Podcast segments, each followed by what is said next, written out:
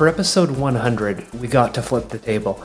I sat down with my friend Lauren, who interviewed me about money, mindset, and habits to succeed in life, in your personal and financial goals. I hope you enjoy the conversation and let us know if you want more of these personal deep dive conversations.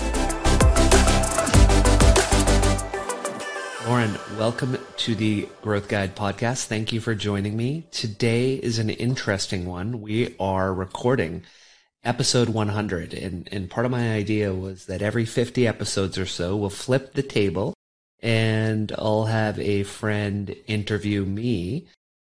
Having been on your podcast, I thought of no one better than you to be the one to do it. And given we've had conversations together in spaces every week for a year, I thought you may know some good questions to throw at me. So I'm going to pass it over to you, and I will be in the hot seat, and I'm very nervous to uh, be there. Thank you for having me, my friend. We've been friends for a couple of years now, so I'm very honored, and I feel a little pressure. I'm actually a little nervous too, but we'll see how this goes. All right, let's do it.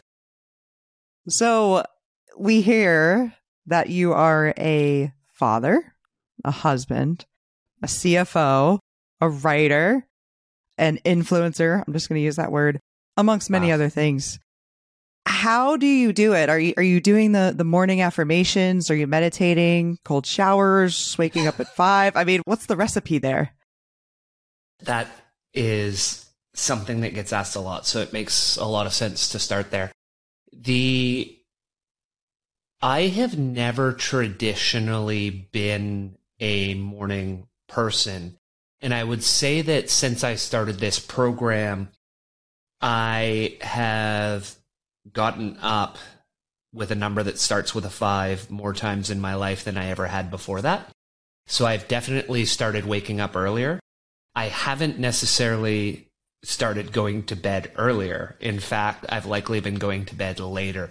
So it's a combo that can't be sustainable in the long run, which is I sacrificed a lot of sleep over the last, I'd say, 12 months in order to get things going. And then the big thing that you were aware of that we talked about while we were on spaces was the ability to be in a privilege to be in a financial position where my wife was able to retire in November. And so now she's on Team Growth Guide as an operating partner and manages a lot of the podcast a lot of the social media and a lot of the day to day life. So her taking that on in November has been an absolute game changer. I'm sleeping again. I have energy. The weight's coming off. The health is going up. So I'd say it's been pushing the sleep. And then the other thing, which I know we're going to talk about because habits and mindset somewhere we always tackle, is I'd heard something a number of years ago from someone I admired who is Mat Fraser, who was, I believe, a five time CrossFit Games champion. In the early years, he was making it on the podium, not in first place, second or third. And he was doing a double major in engineering and business. And when someone asked him, How are you doing that double major and getting on the podium in CrossFit Games? He said, it's simple. It isn't easy, but it's really, really simple. You take everything in your life that doesn't contribute to those goals and you cut it the fuck out. And no more powerful words resonated with me than that. When people say, How do you do these things? Well, my priorities are my job as a CFO, my family, my mental health, and growing the growth guide, whether it's the podcast. This week we launched the newsletter and the social media. So those were the priorities. Everything else got cut. So I a year ago, just under a year ago, I quit drinking alcohol. I really didn't do much socialization. It was zone in, get it done, make it a primary focus. The other thing that helped, and you and I know that because we were on spaces every week together, was COVID. I mean, a lot of people, COVID was horrible. and it had a really negative effect on them. And coming out of it, they're they're in a worse spot than they were. So absolutely have to recognize that, and I, and I feel for people who are in that situation. We were blessed to keep our jobs. We were blessed to be in an industry that continued to perform and did well through COVID with real estate. Most of my investments were in real estate; those did well through COVID. And living in a city that had quarantines, it meant Lauren that I had nowhere to go. I had no kids' activities. I, I couldn't go see people. And so I, after a while, I just said, well, what am I going to do with my time? And that's when I joined Twitter. That's when I launched a podcast. And so were it not for COVID, you and I were, would not be having this conversation today. It's interesting. We're going to see the impacts of COVID, the positive ones and the negative ones for a very long time. I was thinking back to COVID for me and my husband as well. And we traveled a lot for work before that. And when we stopped traveling for work, we bought a house hack, renovated it, and we were able to be there through that. And that really changed the course of our lives. So made some positive things happen there. So this idea of cutting everything out that isn't directly related to your priorities, it makes a lot of sense. However, you mentioned that it's basically not sustainable the way you did it in terms of the not sleeping enough thing, right? How do you know when to pivot towards, you know, in that direction and then kind of back to a little more balance? It will be different for every person. I would say one of the strengths or weaknesses that I've had in my life, and my wife was laughing about this one last night because you'll see I write a lot of content that I think I put a post out the other day that said it's a it's a marathon, not a sprint. And she was laughing because she said, You're always sprinting. And I said, Well, that's my MO. I sprint marathons. And the problem is, it's like you can maintain that pace for a period of time. And if you're not cognizant of what's happening, you just run headlong into a wall and you're wiped out. And then it's how do I replenish my chemicals? How do I replenish my biology? How do I fix my physical symptoms?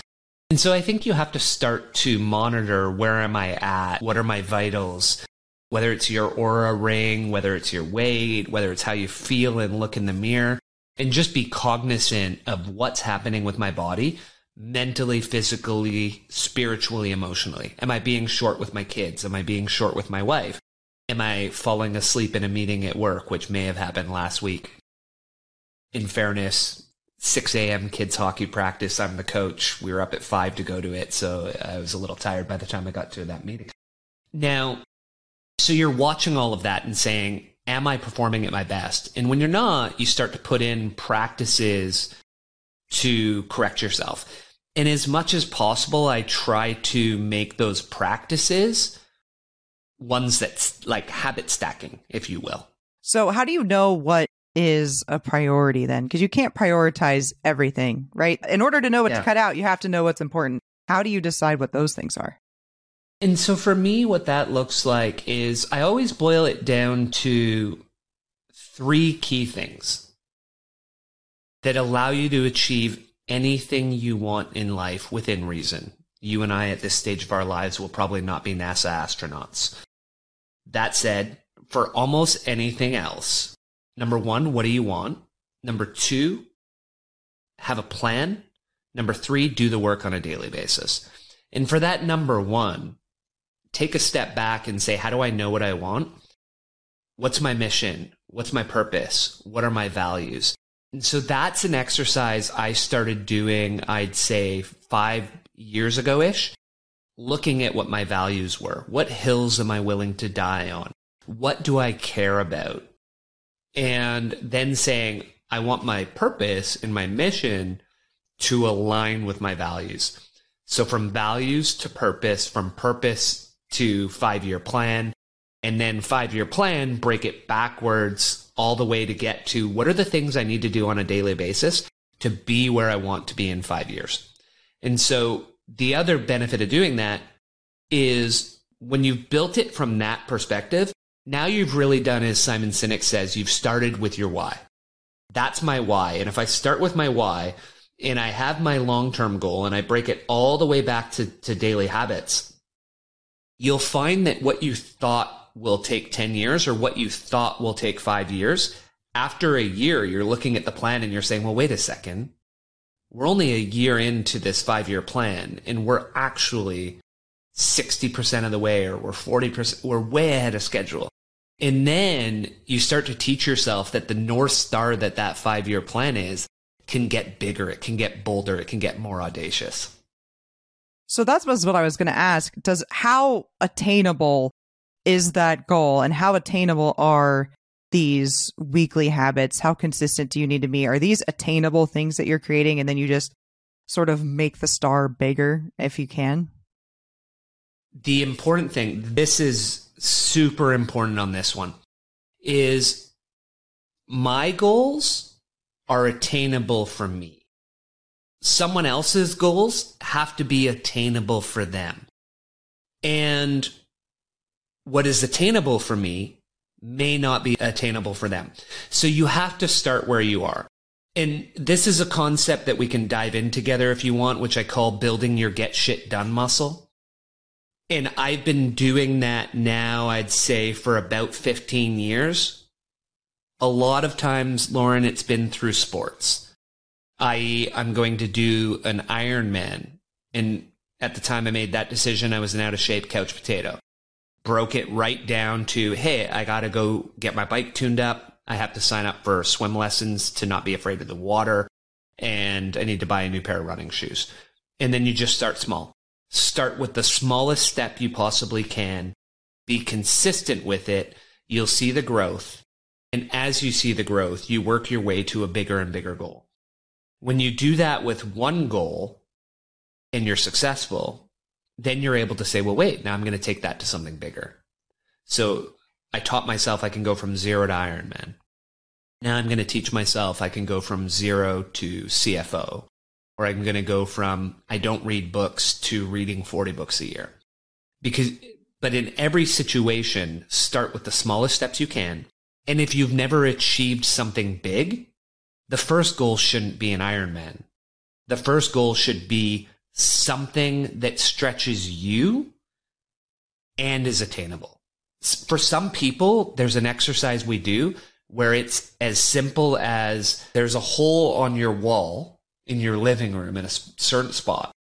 And every day, some of the key things are every day, same time, you do the same thing. So just go stare at that hole in the wall for 30 seconds at the same time every day for 30 days. Because at the end of 30 days, what you've done is you've taught yourself, I am the type of person who can do something every day for 30 days, even if it's only 30 seconds. And then the next thing will be harder, and then we'll go harder until you do your Ironman, whatever that is for you, and then you work your way up. So I think they're attainable. And the North Star ones are, they're pretty aspirational. Right. Okay. So you're Ironman, right? So what would that be maybe for somebody who's just starting out? Like you said, they're staring at a hole in the wall for 30 days. So you're changing your identity a little bit. You're becoming someone who gets shit done. Yeah, if you rewind before that Ironman, I wasn't someone who got shit done. And that was when I was about 30 ish. 32, I think, that year. 31 when I made the decision. So up until then, I was a person who completed Ironmans in their head. I was a person, you know, you're sitting on the couch eating Doritos, you're reading your triathlete magazine because you used to do sprint triathlons that take an hour and you you're like, "Oh, well, I I could do an Ironman." It's like, "No, I couldn't. I was so out of shape. I was overweight."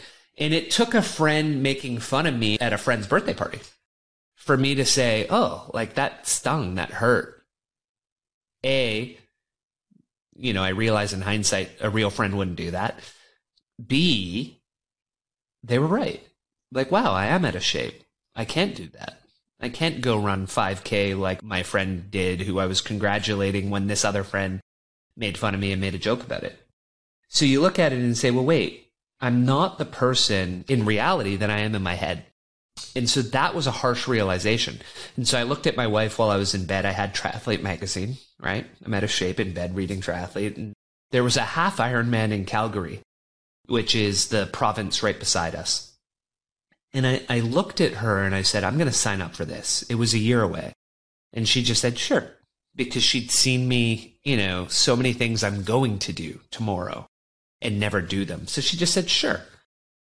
And then I started training. I signed up for the swim courses. I started jogging around the block. I went to the running room. You know, the running rooms have a, a you you run for ten minutes, you walk for a minute, you run for ten. I I started that.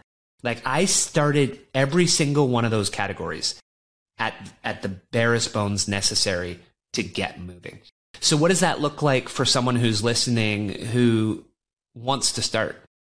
Six years after that, five years after that, I started a run streak where I ran every day for one and a half years. Where that started was I like I ran for ten minutes. I ran two kilometers, just a little over a mile, and that was it. Like a jog, like at a shape jog, one mile. Okay, I feel good. Go home.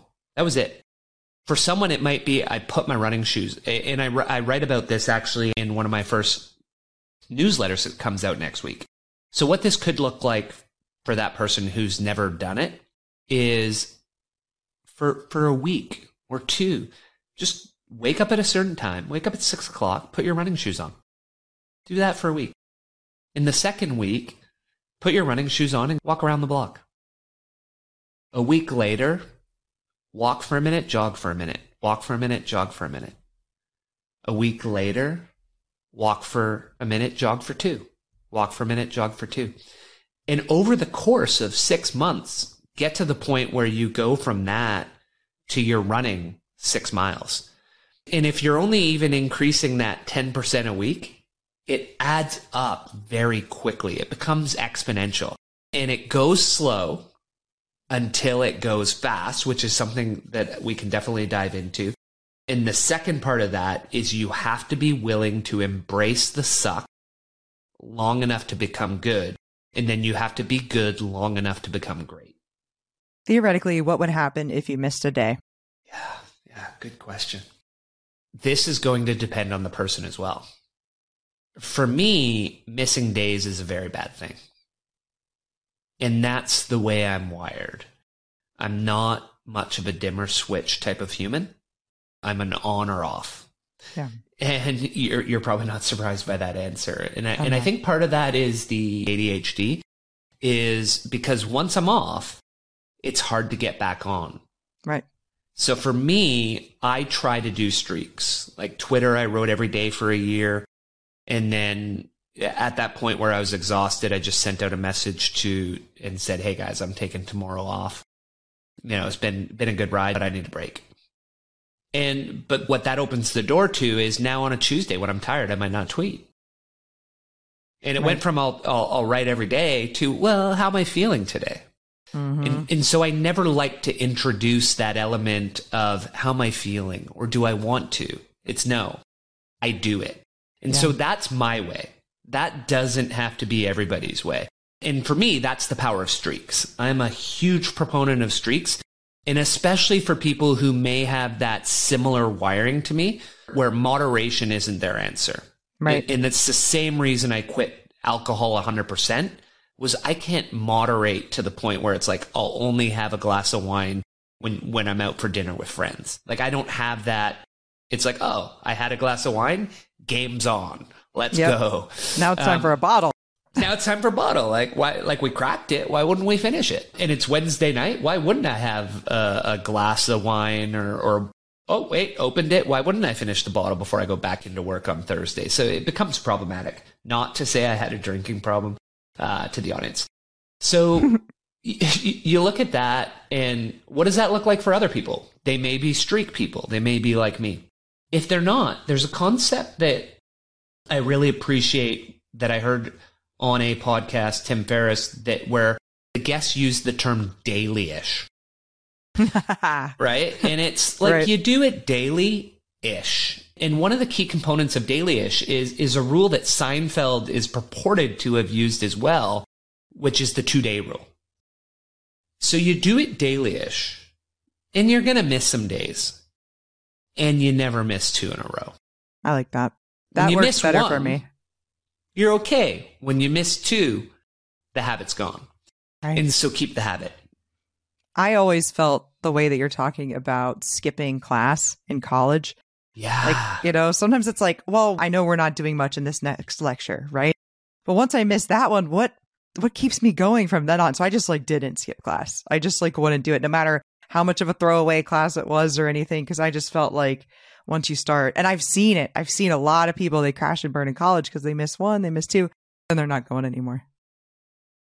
You know, as you say that, I, I realize a lot of people have dreams about school, and I thought I didn't. But I realize periodically I do have dreams about school. And almost always what's happening is like I haven't gone to class for like a month and I'm like, oh, I wonder if I have homework for that class. I probably do. I'm behind in everything. And then it's like, oh, like I need to start going. And I, I like, I don't know what that dream is telling me, but it's that literal fear of, oh my gosh, I thought I could skip math because I was focused on this, but I must owe so much homework for that. It's a really weird one now that you say it. Yeah. Yeah, school dreams are big. I, I think I've had some before where I thought I was like late, right? I'm always I'm late for that thing that I was working really hard for, and they say that's because you're stressed, which I can't imagine why that would be. But you mentioned that you told your wife that you signed up for this Ironman. Is that like an accountability partner thing? Is that something that you you work into your life? I think part of it was that it was, you know, back then we were younger, so financially it wasn't cheap. Got it. And two, it was at a province. So it was sort of like, hey, I'm signing up for this. Just if we're going, so for example, for you, it would be like going from Florida to North Carolina, and you're to say, you're to say, hey, like, let's tack a vacation onto this. We've got family in Calgary. Let's go see them and let's make it a thing. And, and so she was like, okay, yeah, sure. I think for at least six months, it was like, yeah, sure, whatever. And then as I got in shape, it was, oh, like this is real. Yeah, I should book some accommodations and uh, we'll actually go. So, did your wife book the accommodations or did you? I have probably never booked any accommodations for anything. She doesn't trust me with anything that has to do with comparison shopping or rates, you know, because I just find something I like and go with it. And she's more like, what's the best price? What's the best value for dollar? And did I check 32 websites? And like, I value my time a lot more than she does. And so she, uh, when something takes research, she doesn't let me get involved. My reason for asking that question was you said you're someone with no dimmer switch. I'm wondering, does your wife have a dimmer switch? And what do you do? How do you surround yourself with the people that are maybe better at some things that you're not so good at? That a hundred percent.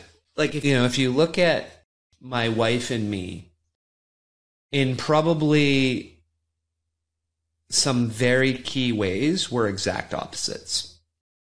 And where I have holes in my game, she plugs the heck out of those. Like when it comes to work, I'm a very organized human.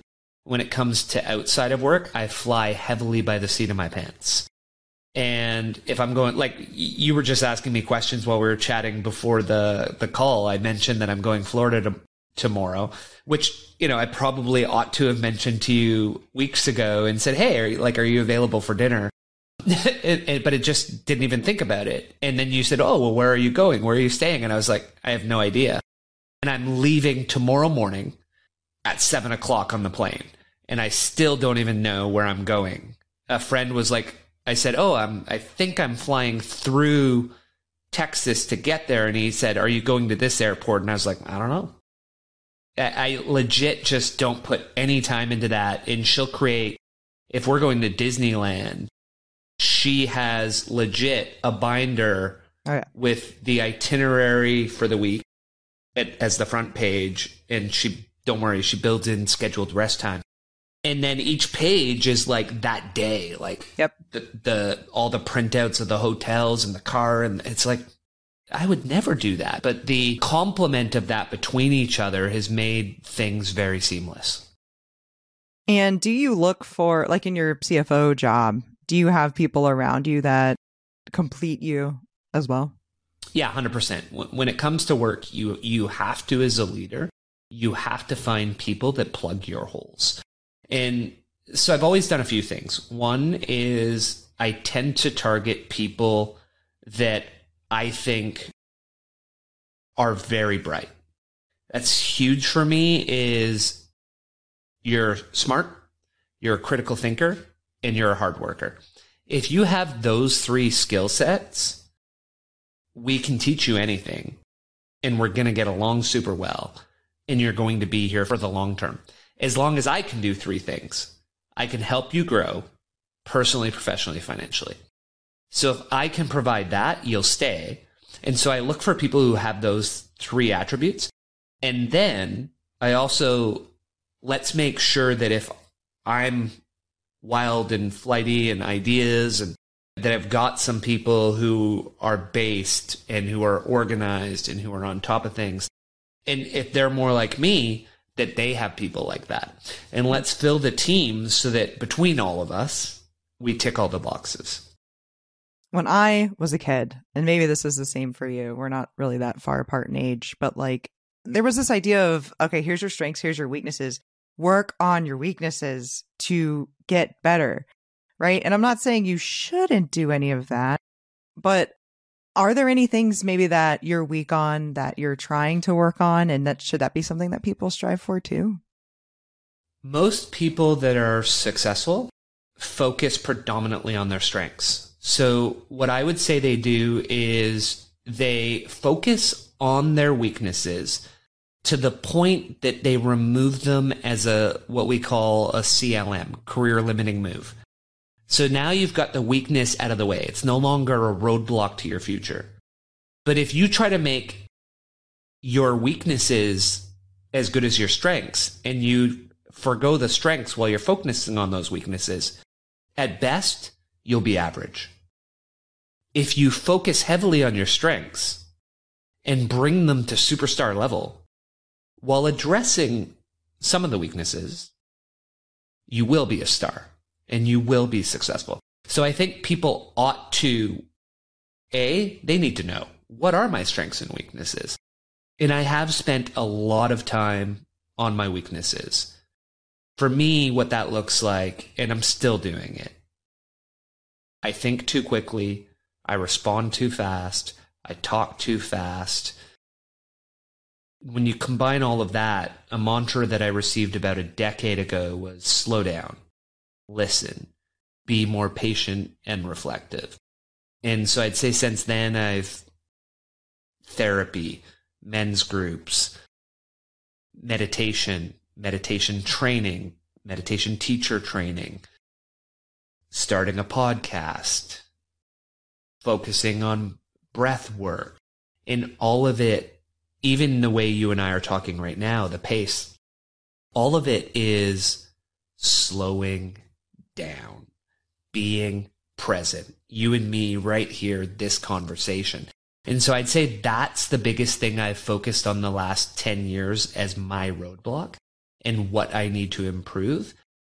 And for people who interact with me today, they may be surprised to hear that answer from 10 years ago because you can become a completely different human being in a very short window of time like every two years, if people who haven't seen you for those two years meet you and think you're the exact same as you were, sometimes I think you probably haven't been doing enough work on yourself.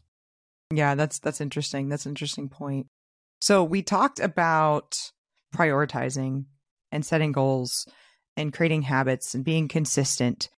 And we talked about having, you know, knowing what your strengths are. I love your point about minimizing weaknesses you're probably not going to get rid of all of them. And actually, it's probably better for you and your trajectory of your life to get much better at your strengths and lean into those.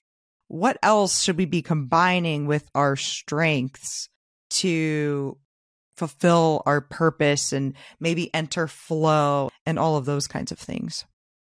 Oh, interesting. So if we want to enter flow, then we want to set ourselves up to be in a position to enter it.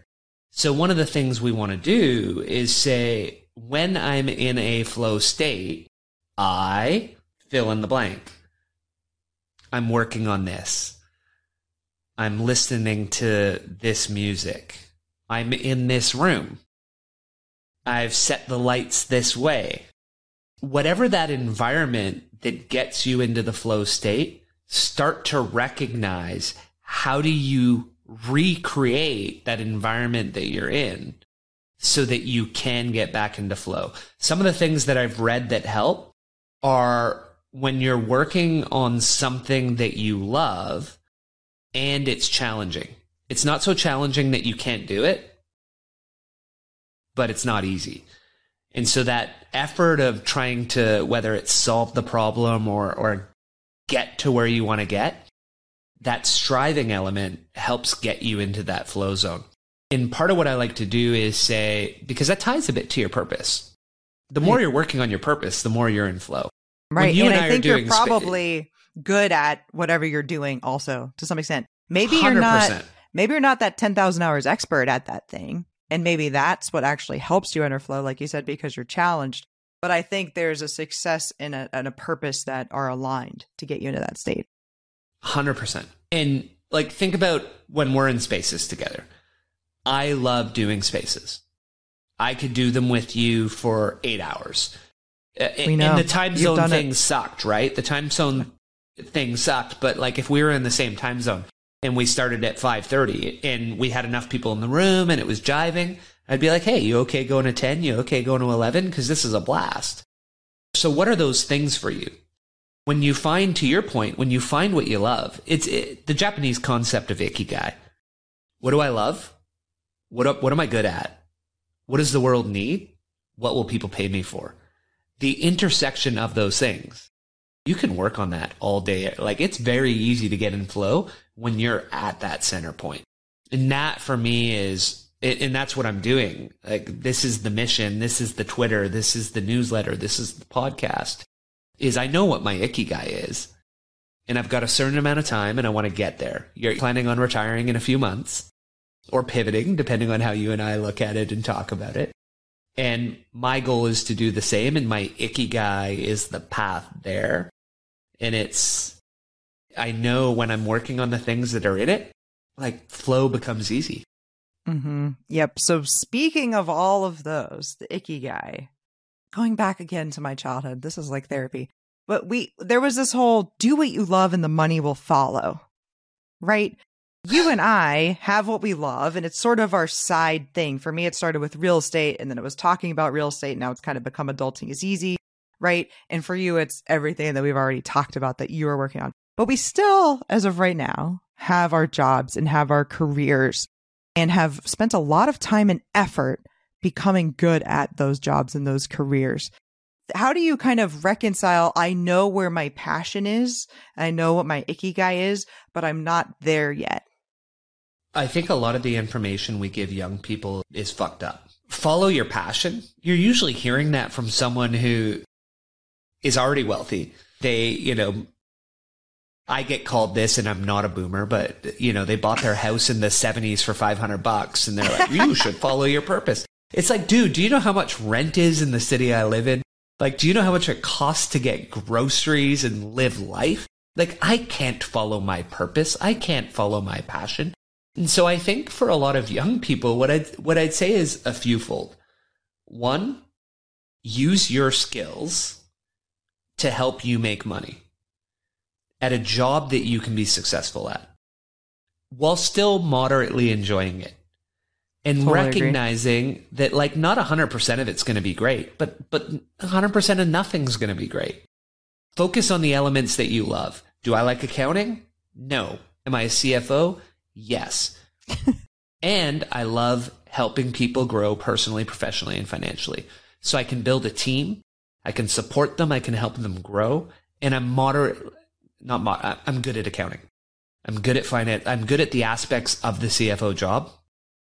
And I can focus on the element of the job that I love while still adding value to the people that own the company because I'm good at the other things, even if they may not be the piece of the job I love. So you do that. That's one. Number two, the passion you can still pursue. It doesn't have to be a monetary aspect and you can use the job to fulfill it. You want to build homes in Haiti. Great. Get your job, make money, volunteer for an organization that goes and does that and do that on your vacation. Or you want to be an artist. Okay. Well, do your job, make money, and then paint at night, write at night. And what you'll find happens when people are saying, well, it's this or this. Why? Why can't it be this and this? And part of why I look at that is, well, I'm working full time and I'm doing this. And I recognize it's a bit of a privileged place because part of the way I was able to do it when you asked it, I left out a super important thing, which was my wife was doing a lot of heavy lifting that I didn't have to do. And my sister and I talk about it because we, we write books together and, you know, her feedback is, Hey, in my house, I have to do all the stuff that your wife does in your house. And that the invisible tax, I think we call it, I recognize my wife was paying that tax. And for the listeners, that was something that she and I have talked about since we were 18, 19. And in the reverse order, not how you would think. It was her saying, look, for most of my childhood, going back, as you said, to childhood, my parents, her, her family immigrated from Hong Kong. My parents worked in the restaurant. I never saw them. When you and I have kids, I'm going to have a job that allows me to be the primary parent. You make us money. That's the partnership we're going to have. And that was her when we were 19 years old. I wasn't even in accounting then. I didn't do it until she told me to switch from psych and English to accounting. So when you look at where I'm going today, Lauren, I'm going back to psych. I'm going back to English because that's what I always wanted to do. But I put it aside for 25 years because she wanted me to focus on making money for our family. So I can, full circle to your question. I put aside the passion for 25 years. And now I've gotten myself to a place financially where I'm going to focus on the passion for the second half of my life. And your job, they know about the passion stuff?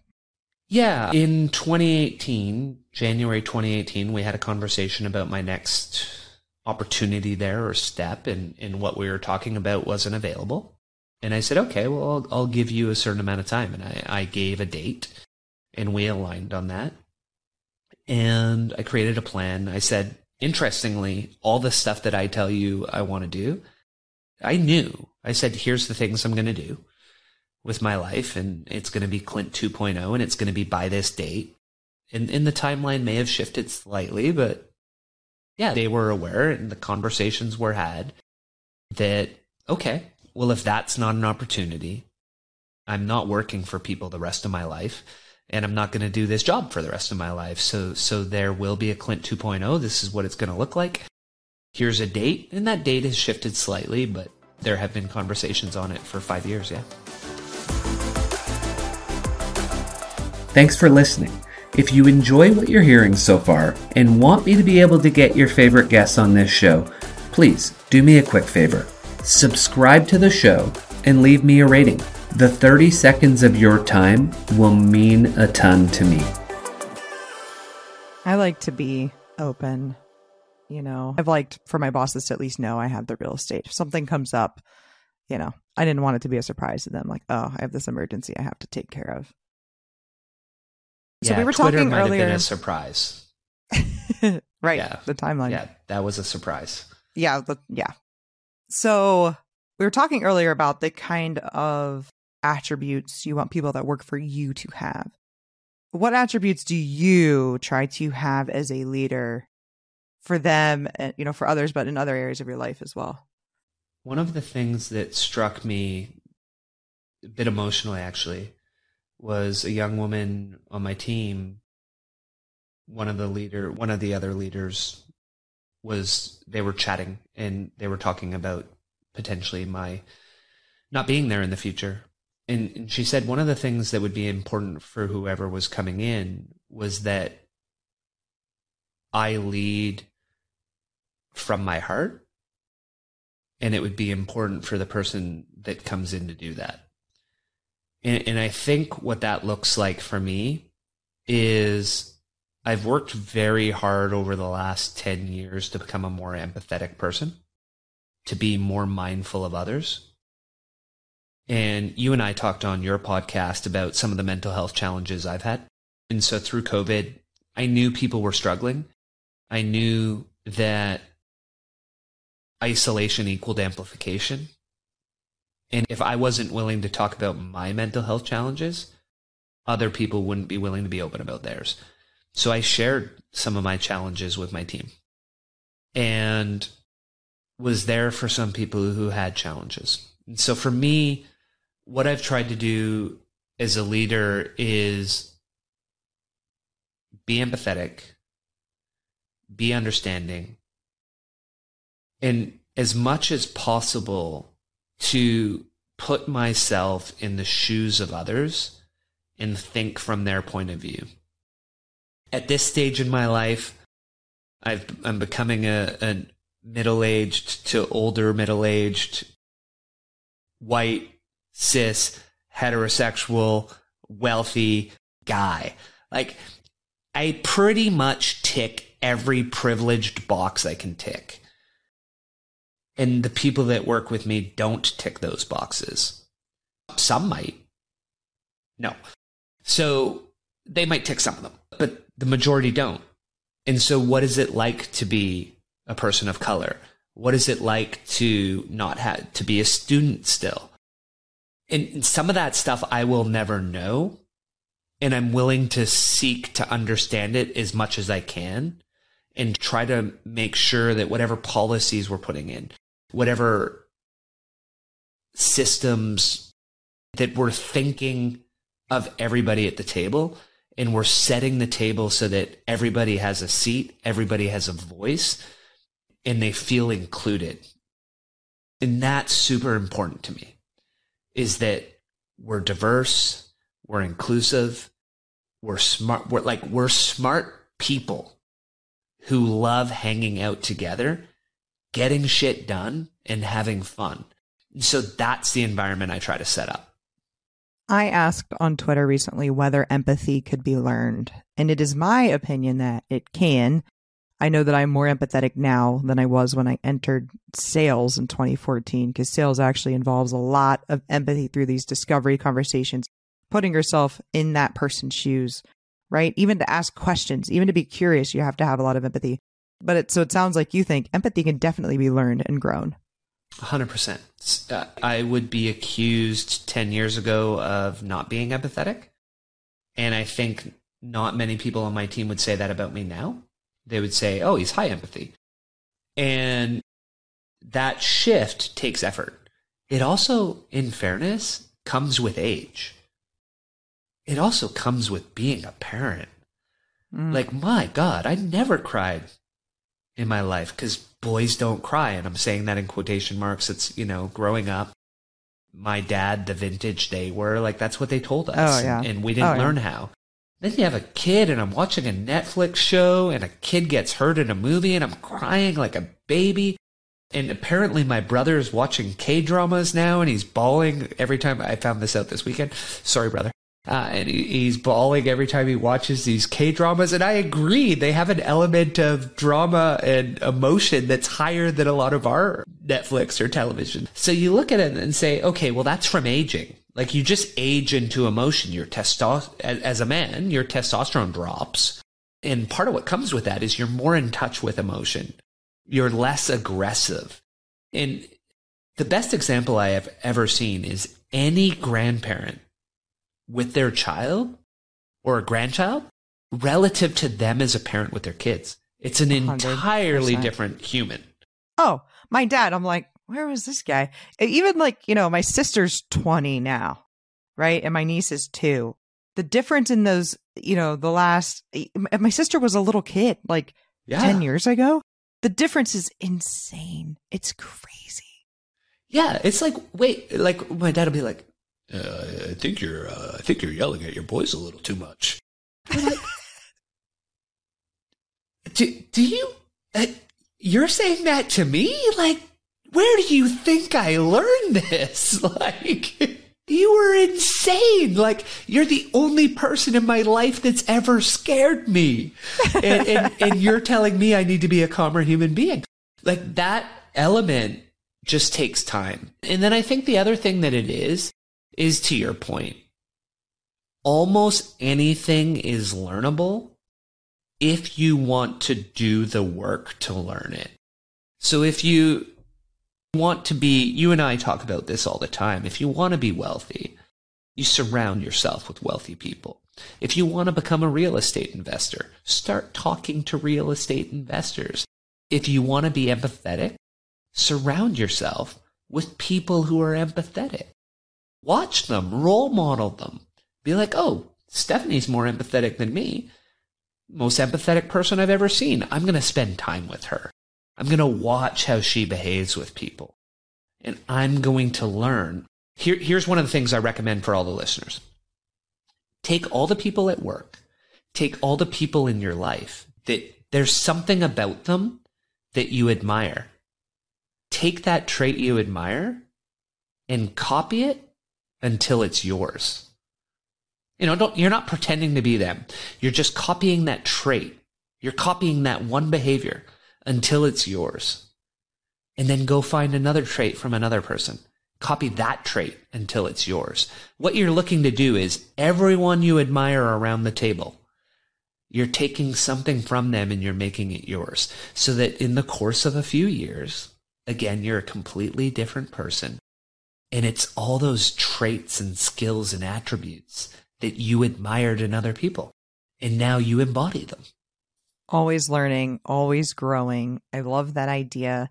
I also something that I've noticed lately, right? We've we've sort of met in the world of money Twitter, right? So we always talk mm-hmm. about compounding in terms of our real estate, our savings, our investments, right? But you can compound as a person with your growth, which I think is fascinating. That's really the process you're talking about. 100%. And that's, you just nailed the first two articles of the newsletter consistency and compounding. Those are the two of the most important things in our lives. So they're two things in the Growth Guide newsletter that I'll talk about regularly. How do you be consistent? How do you compound? What do you compound? Yeah, absolutely. Yeah, you can tell we've been talking for like a year and a half, two years now. I like, uh, yeah, I like alliteration, consistency and compound. Well, that's, yeah, that's natural. So you mentioned how you and I met. I had you mm-hmm. on my Adulting is Easy podcast, and we actually talked about some failures that you had had that you were very open about. And we see this on social all the time. Obviously, it's a lot of a lot of the highlight reel. I do notice Money Twitter getting a little better about sharing failures, which I will congratulate that side of things for.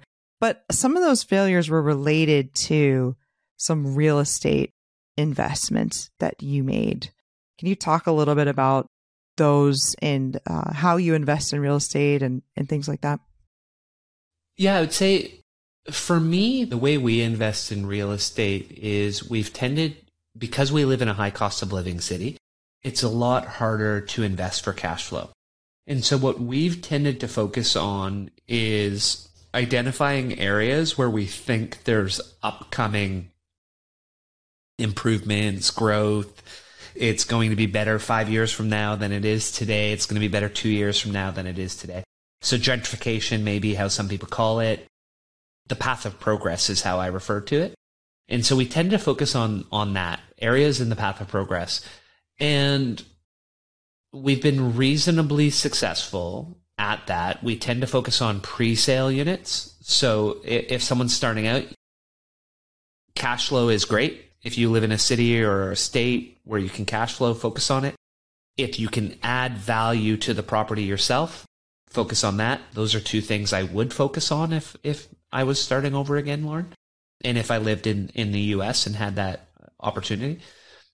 So we've focused mostly on pre-sale. And for those who are listening who don't know what pre-sale is, it, it means the developer hasn't started building or they may have started building, they haven't finished construction yet, so you're buying in advance of completion. The developer is then able to go to the bank and say, look, I've sold 65% of the project. Give me the money to build it. And the banks will, and, and then the project gets underway. So we've done that. And we've been reasonably successful. A lot of luck along the way.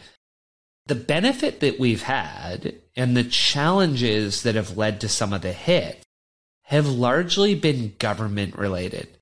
So the first one on the wins is going back to the supply and demand argument. There's not enough supply. In the regulations, the red tape, the number of houses that can get built aren't sufficient to bring the price of homes down or the rents. And the government of Canada is trying to set records with new immigration. So you have 500,000 people moving here a year, and you're not even building enough homes to home the people that are already here affordably. So it's just a recipe for disaster. And this keeps replaying. And then every few years, they slap on a number of rules that are meant to attack the demand side taxes, empty home tax, vacancy tax. We now have a foreign home buyer ban. We had a tax. Now we've banned foreigners yeah. from buying homes. That's just in the last month that came out. And it's very problematic the way it was drafted. So, so it's like we're going to attack the demand, but what they're not doing is building any more homes. So every three to five years, you can only plug the valve for so long before it explodes. And then we have a two year period where real estate prices are up 40, 50, 60% because you artificially tried to stop demand, but you didn't build enough homes and the demand just builds up and then explodes. So that's how we've had the wins. It's also what's led to some of the losses the biggest loss we had was, and and I have a lot less regret than the first time you and I talked. Good. Because we've lived in the house through COVID. So the biggest loss we had was building our single family home. So we we bought dirt, designed and built. And the 2 weeks after we bought was the first time they implemented a foreign buyers tax they called it and it was a 15% tax in X jurisdiction, which just happened to be where we bought land to build a home. So part of you knew instinctually if that demographic that just got banned was buying a lot of homes in those areas, the price of those homes probably just went down 15% to account for the tax, which right. roughly hap- roughly happened. So it's like, okay, we just spent and we live in a high cost of living city, so a couple million dollars for dirt and that just dropped in value 15%. Like, oh, that that stung. It stung a lot. And then the project was 50%. It was, it was no, it was on budget and it was on time, right? Yeah, yeah, yeah. It was perfect. It was just yeah. the dirt that became the problem. Everything else was fine. yeah, that's fair. That's fair. So, so net, net, net, it was 50% over budget and 50% uh, over on time. How? But what that was like you nailed it, Lauren. It turned out that geologically, there's a creek running through our lot. And so, like, the water comes up. And so, we needed to do what's called piling and mm. like the amount of piles we needed. It was in the neighborhood of uh, half a million dollars that we hadn't budgeted for. And oh. so, you know, like, by the time all of that was done, it wiped out half our net worth almost overnight. And it was just, that was, you know, it was a sting, right? Because we were almost 40 and you spend 40 years, of course, 20 of those 40 years, like, you can't really count. Like, it's like you're having fun being a kid and learning. But the 20 where you're working hard and you're saving and you're sacrificing and you're like putting your money away so that you can build a net worth and you're doing everything right and then boom, just gets wiped out overnight. It was probably the second of two big hits that we took, and you, know, you think I won't recover. But over the last three years, with what's happened in real estate, and while we had the house, we we'd purchased. I mean, we, we, we got our number of homes up to nine. So the win that happened over the last three years more than made up for that loss. But, and you got to be happens, in a a pretty large single family home, especially for that area where there's not that many single family homes, a lot of townhomes, apartments, things. You got to be through that. I mean, you just talked about you were quarantined. You're quarantined in a pretty nice house with your kids. I mean, Oh, that it, was, it, it was uh, amazing. yeah, amazing. Like Yeah. i- i- amazing. And like I, I'm blessed enough to have where I record my studio, if you will. I have a separate little building in the backyard that's about 300 square feet. Has a gym, sauna, desk area. Like I, it's a blessed life. And so it felt shitty at the time, and it hurt and it stung, and in the fullness of time, it was fine. And that's something to focus on. Like if there's a takeaway there, pain is usually short term. And so even though it was a rough hit, it was a rough hit for a short period of time. And then the win will be a lifetime. I mean, if we can, in the pivot that we do, if we don't have to sell the house, then I'd, I'd be comfortable living here for the rest of my life. So there's a habit muscle. Is there like a failure muscle? Is there a comeback muscle? Yeah. I think so. You know, it sounds trite to say, and I wrote this tweet last week, so I'm okay doing it. it you know, failure is your stairway to success was a, a tweet that I put out. And it's reality. Like, if you aren't failing, you're not pushing enough. When you're a kid, if you never lose a game, then you weren't playing hard enough competition. If you never miss a bench press, if you never miss a squat, then you weren't lifting heavy enough. Like those misses are the sign that you're pushing. Those failures are the sign that you're learning. So you always want to be failing. You always want to be missing. You just want to be missing up.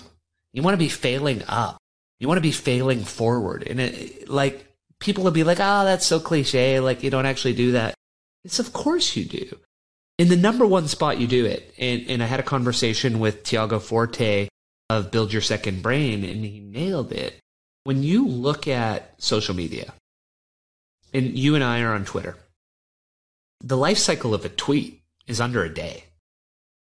And so if you miss, your downside is practically zero. Unless you say something egregiously stupid that gets you canceled, and you probably shouldn't have said that in the first place. So it's pretty much zero, right? Yep. But if you hit, you go viral. You can add 30,000 followers in a day, two days. Like, look at that asymmetric upside. Nothing happens. You gain 30,000 followers. And those are the type of asymmetric bets that you have to be willing to take all day, every day. Imagine you could go to a casino and they said to you, they gave you those odds and you had unlimited chips. You would be placing as many bets as you possibly could in the amount of time that casino was open. Because you can't lose anything or you can make $30 million on the bet. Like, it just, you're going to be making those bets all day. And the interesting part about that is not many people are making those bets.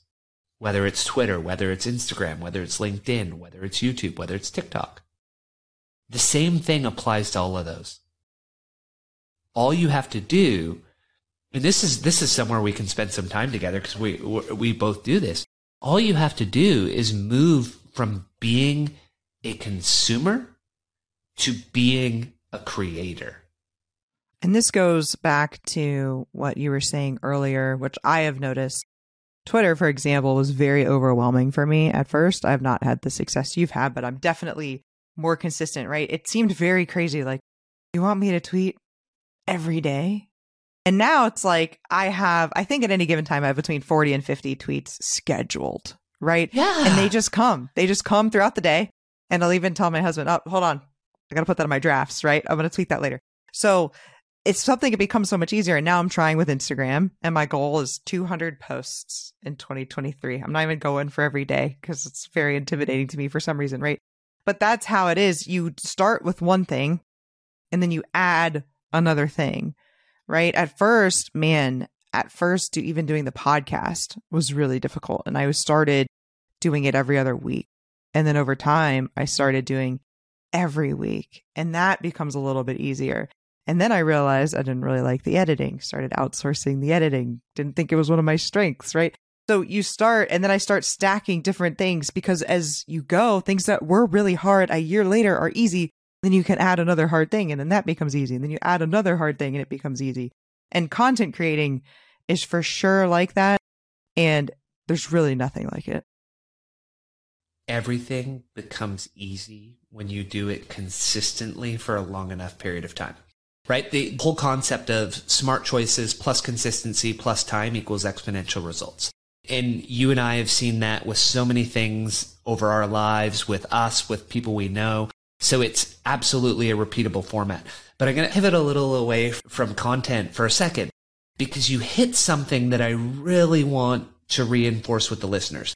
And we would talk a lot about this in spaces together whenever we got to mindset, or people would ask us, Hey, how can I get rich? How can I make money?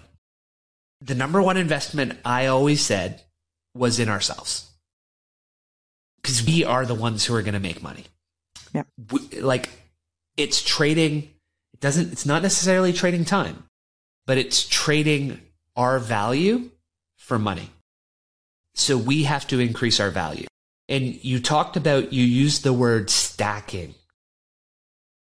So you start on one platform and then you stack another. And that's what we want people to be doing in their lives. So I'm an accountant. I went deep on accounting. I was at KPMG, big four accounting firm, for a decade.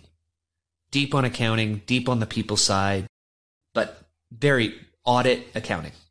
That's how I, you know, I, I don't like, like, there's, that's the reason I'm good at accounting. Then when I went into industry, I learned finance. I learned IT. I learned tax. I learned capital. I learned FP&A. But again, those are hard skills. And then you talked about it. I picked up EQ. Writing public speaking. Now, what we're doing, these are what we call rare skills. So, the intersection of multiple skills, because it's very hard, if not impossible, for most of us to become the top 1% in any of those areas. And let's look at you and I on Twitter. Our ability to become the 1% on Twitter is, is super hard. But to get into the top 10% of anything is not that hard, right? Time, effort, commitment, certain baseline intelligence, you can get to the top 10%. Now imagine if you get to the top 10% in all six or seven or eight of those things. Now you're not the 1%, you're 0.01%. So two, the other, some of the things young people are told, pursue your passions we beat that one up together. Mm-hmm. the other thing is focus on in demand skills or in demand jobs.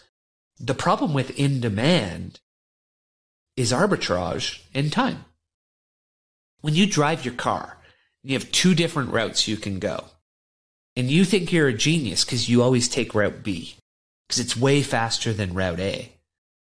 If route B is faster than route A, enough cars will divert to Route B until the point that Route A and Route B are the same. It's homeostasis. It's going to happen. That's what in demand skills are. That's what in demand jobs are. Enough people go into them until the cost of labor for those jobs is the same as other jobs.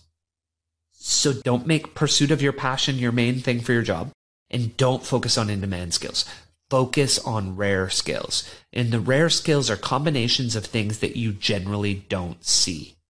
So you went for a, a career in sales. So then you would say, well, what are salespeople usually not good at? What don't I usually see paired with sales? Some of the things that I've seen in my history that generally don't go with sales accounting, mm-hmm.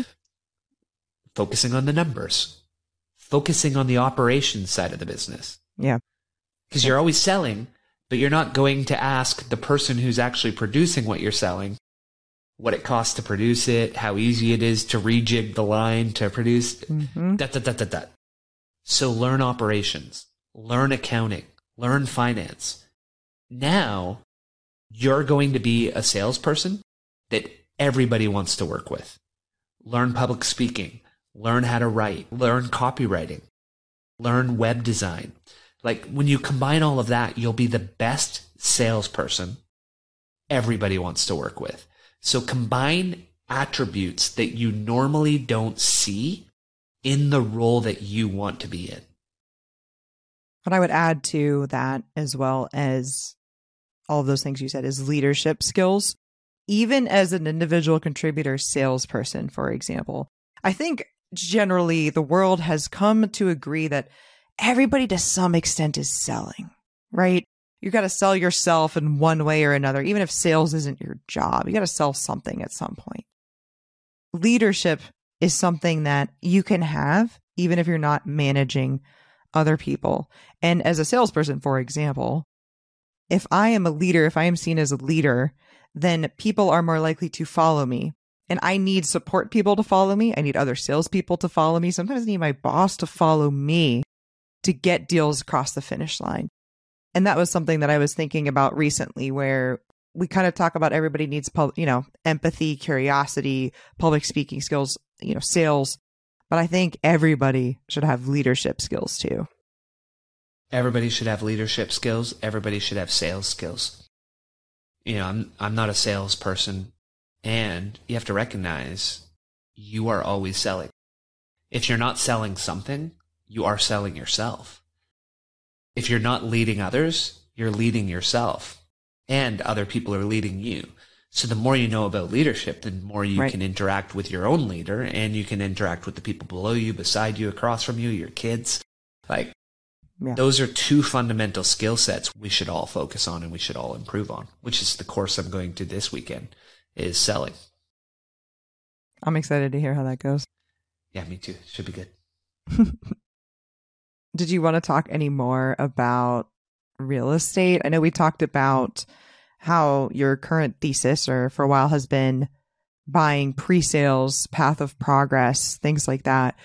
Is there anything that people should be aware of that aren't in those high cost of living areas? I know you said cash flow, but is there anything else that if people are thinking about getting into real estate that that they should be thinking about? Well, you know, I'm something that's always been important to you and me, I think, is being cognizant of where you are in the cycle, what's happening in the broader economy, and paying attention to the overall situation that's evolving. And what that looks like, what I worry about is for the last year, two years, three years, you know, you and I would be in the spaces and we would hear a lot of people jump in and they're talking about no money down and it's all debt and it's uh, uh, okay. I rode this one up and I, I borrowed against it and I bought three more and then I rode those up and I borrowed against them and I bought five more. And I worry about where those people are today. Yeah. And I, I part of it is, I mean, you, you do have the benefit in America that you can get those 20 year loans with interest locked up for 20 years. It's like, okay, well, 30. you're probably 30. We can't go past five. Yeah. So you've got a 30 year loan, you know your interest rate, it cash flows, you're fine. Well, well, that's good. But I think people need to be aware of what's happening with interest rates, what's potentially going to happen with you and I have talked on the spaces before that generally anywhere from 11 to 72 months later or 84, you have a recession after the first interest rate hike. We've had the fastest interest rate hikes and the most since the 80s. None of us have seen this. A lot of us haven't seen this in our lifetime. And so there is going to be fallout. There is going to be an impact. Something is going to break. We just don't know what it is. And so what I'd encourage younger people to make sure they're not doing is overextending themselves.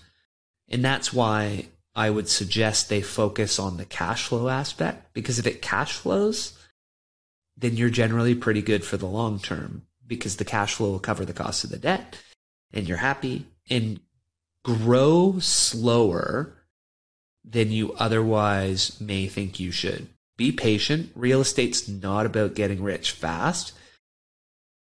You'll get wealthy slowly, safely over a long period of time. Yeah, I think that's good advice. And that's why they're raising interest rates. I think that will slow people down. That makes less less deals cash flow and hopefully people aren't overextending themselves. I do worry about I mean, because in the United States, if you have over a four unit, or if you have a four unit or less that you bought with a commercial loan, they have balloons, and these balloons are coming due. And I don't know, there's another shoe that's going to drop in a couple of years here if interest rates don't go back down. For sure, that's a good point. Well, for example, there's a developer in our city who's declared, you know, the CCAA bankruptcy protection. And it's in the papers, so nothing I'm saying. It's all it's all over the newspapers, all over the industry right now. They had seven hundred million dollars in debt, and our interest rates here in Canada over the last year went up about five percent. So when you do the math, that debt was costing them an extra thirty-five million dollars a year, and you know it they probably thought they were geniuses when they started buying that dirt in 2015 and 16 and the market went up 40 50% and they kept piling more land in. Hey vancouver prices never go down. Let's keep buying buying buying. And then interest rates go up 5% in a year. And it's hard to get we talked about the inability to build supplies so it's hard to get the permits. It's hard to get approvals. It takes sometimes 5 years. They couldn't maintain the maintain the debt loads.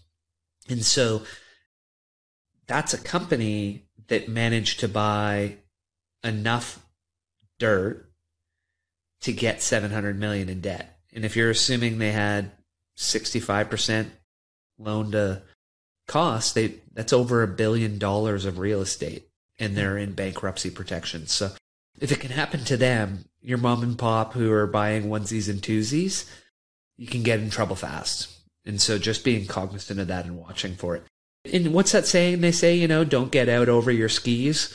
Like kind of kind of stay back, stay relaxed, stay moderate, stay uh stay calm. Yeah, I, I like the idea of, you know, conservative underwriting, having cash flow, having reserves because I do th- something is always around the corner. There's always going to be a recession. That's just kind of how the economy works.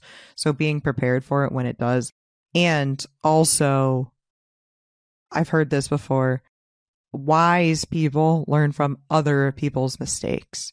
So it's great if you can learn from your own. That's awesome. That's huge. That's why failing forward is important. If you can learn from other people's mistakes, you're in even better shape. So learn from some of the people that got caught with their pants down in 2008, especially. Yeah, and that's the downside of leverage. The upside and bringing it back to your idea of content creation, the other thing I think most young people should be doing nowadays is yeah. they should be on social media. They should be on Twitter. They should be on Instagram, LinkedIn, whichever one you want to go on.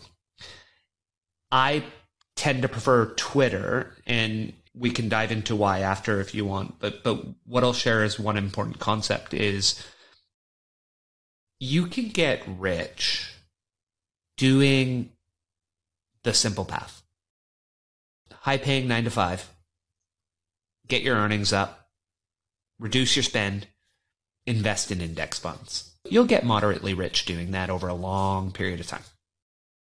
You can't get wealthy without leverage unless you win the lottery. We're not going to count that.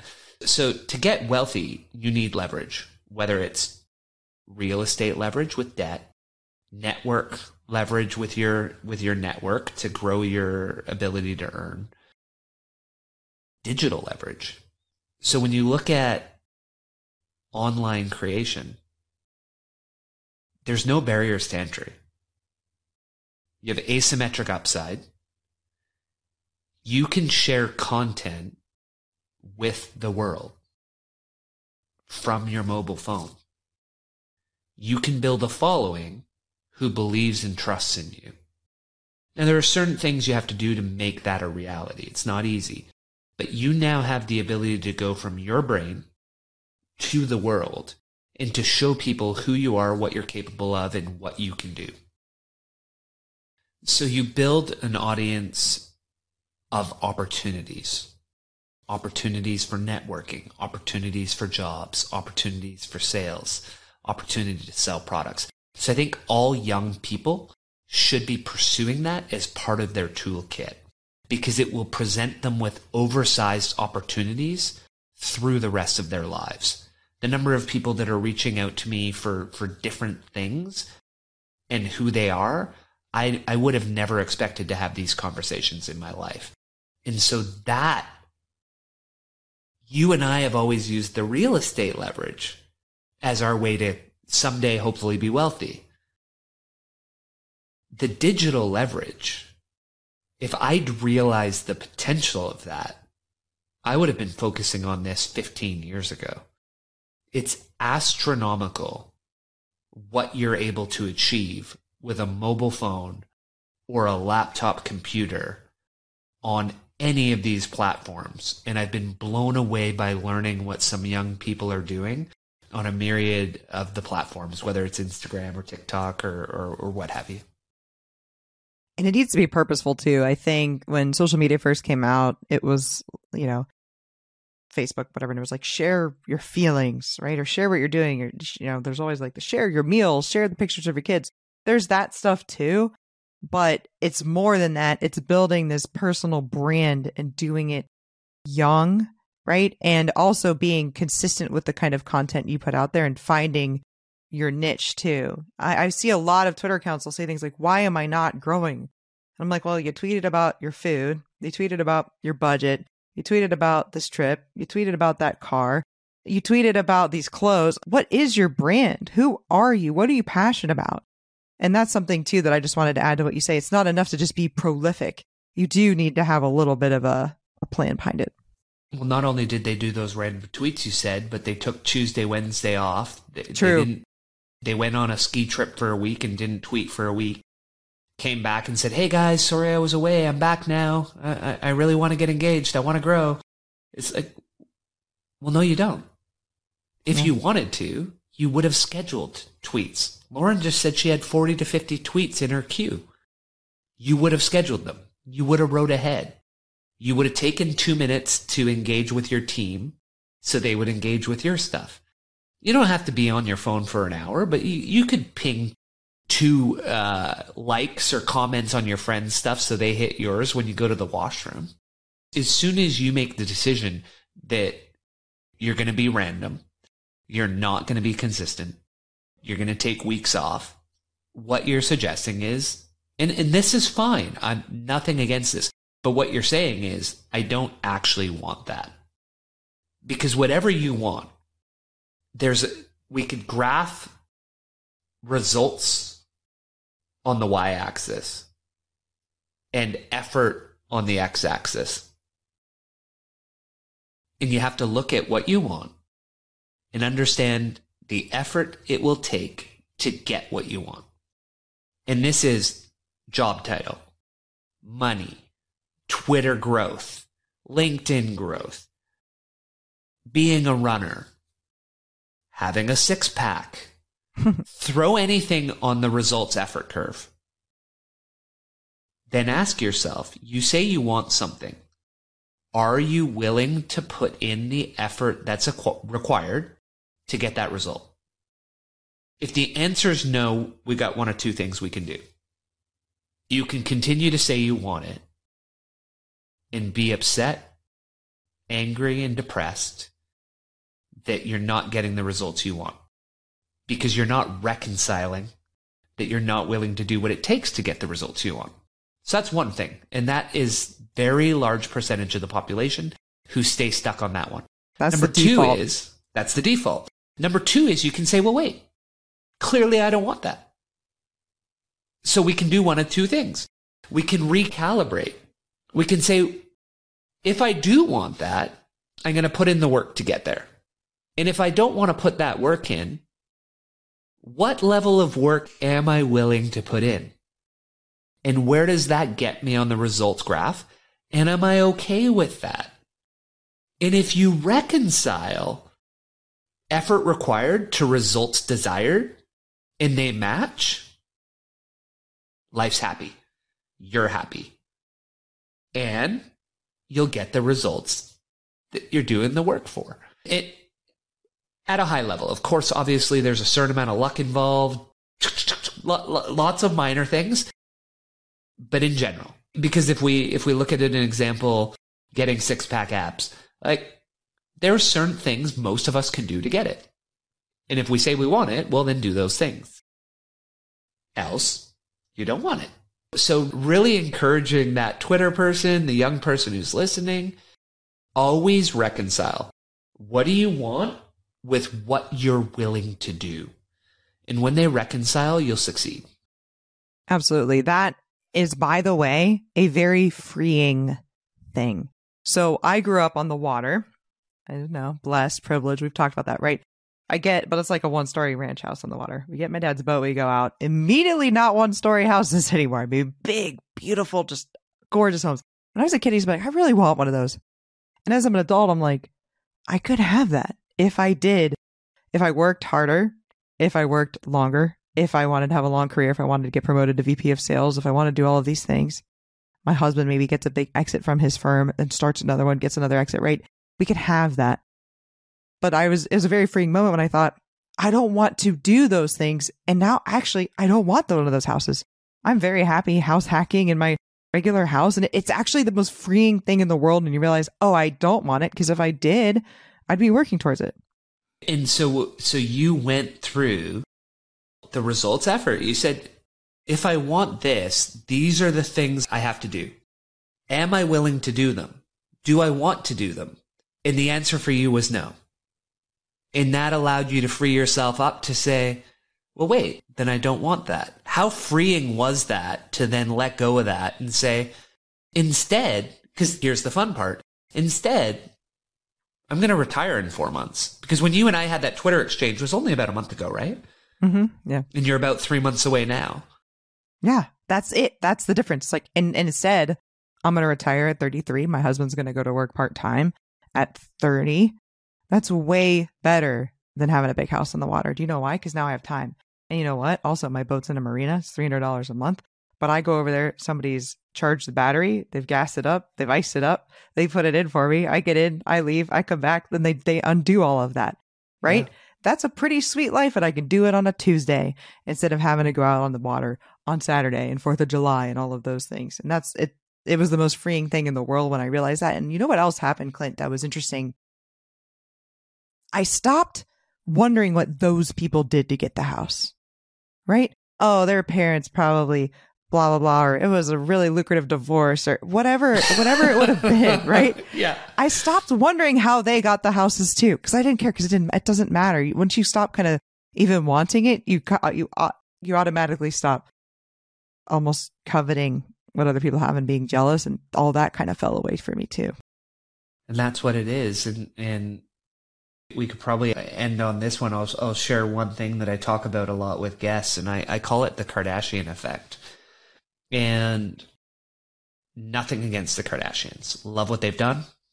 Super Incredible. impressed by it. Incredible, Incredible. right? Yep. Out of the top seven earners in reality television, the Kardashian clan is about five or six of them. Like it's absolutely incredible, astounding.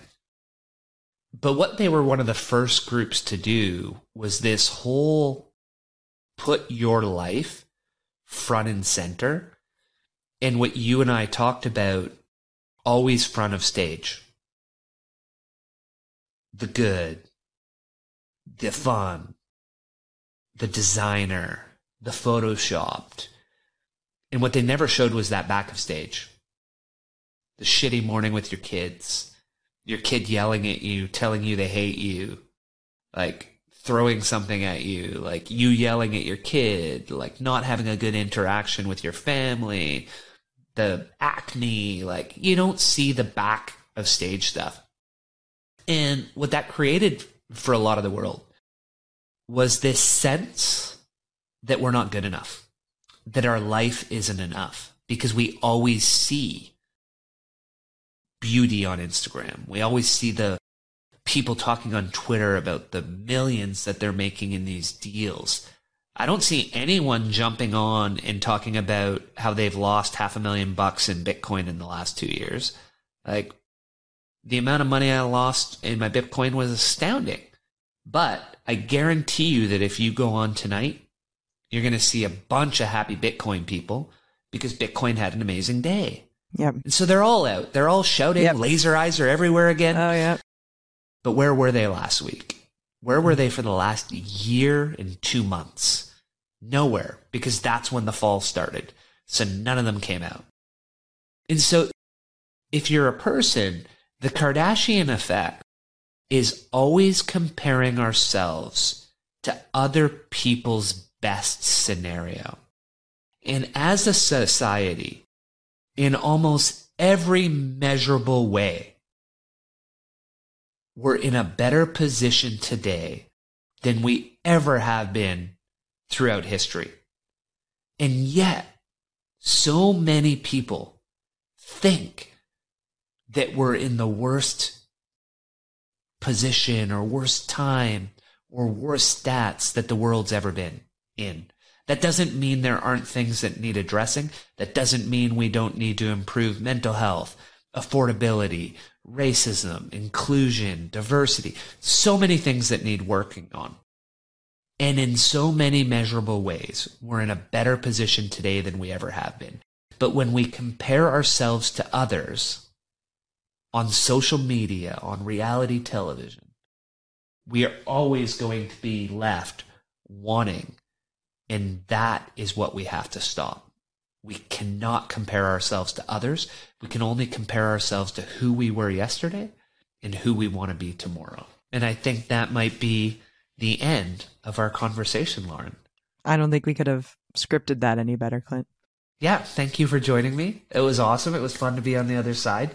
Uh, and we'll see how it goes. We'll talk when the episode airs and see what the fans of the Growth Guide have to say. Yep, looking forward to it. Thanks for having me for episode 100. Yeah, thank you. If you like the podcast, you'll love our new newsletter, The Growth Guide. Every Thursday, straight to your inbox, with the goal to help you be better, achieve more, and become financially free. Check it out at our website, thegrowth.guide. Subscribe and learn more.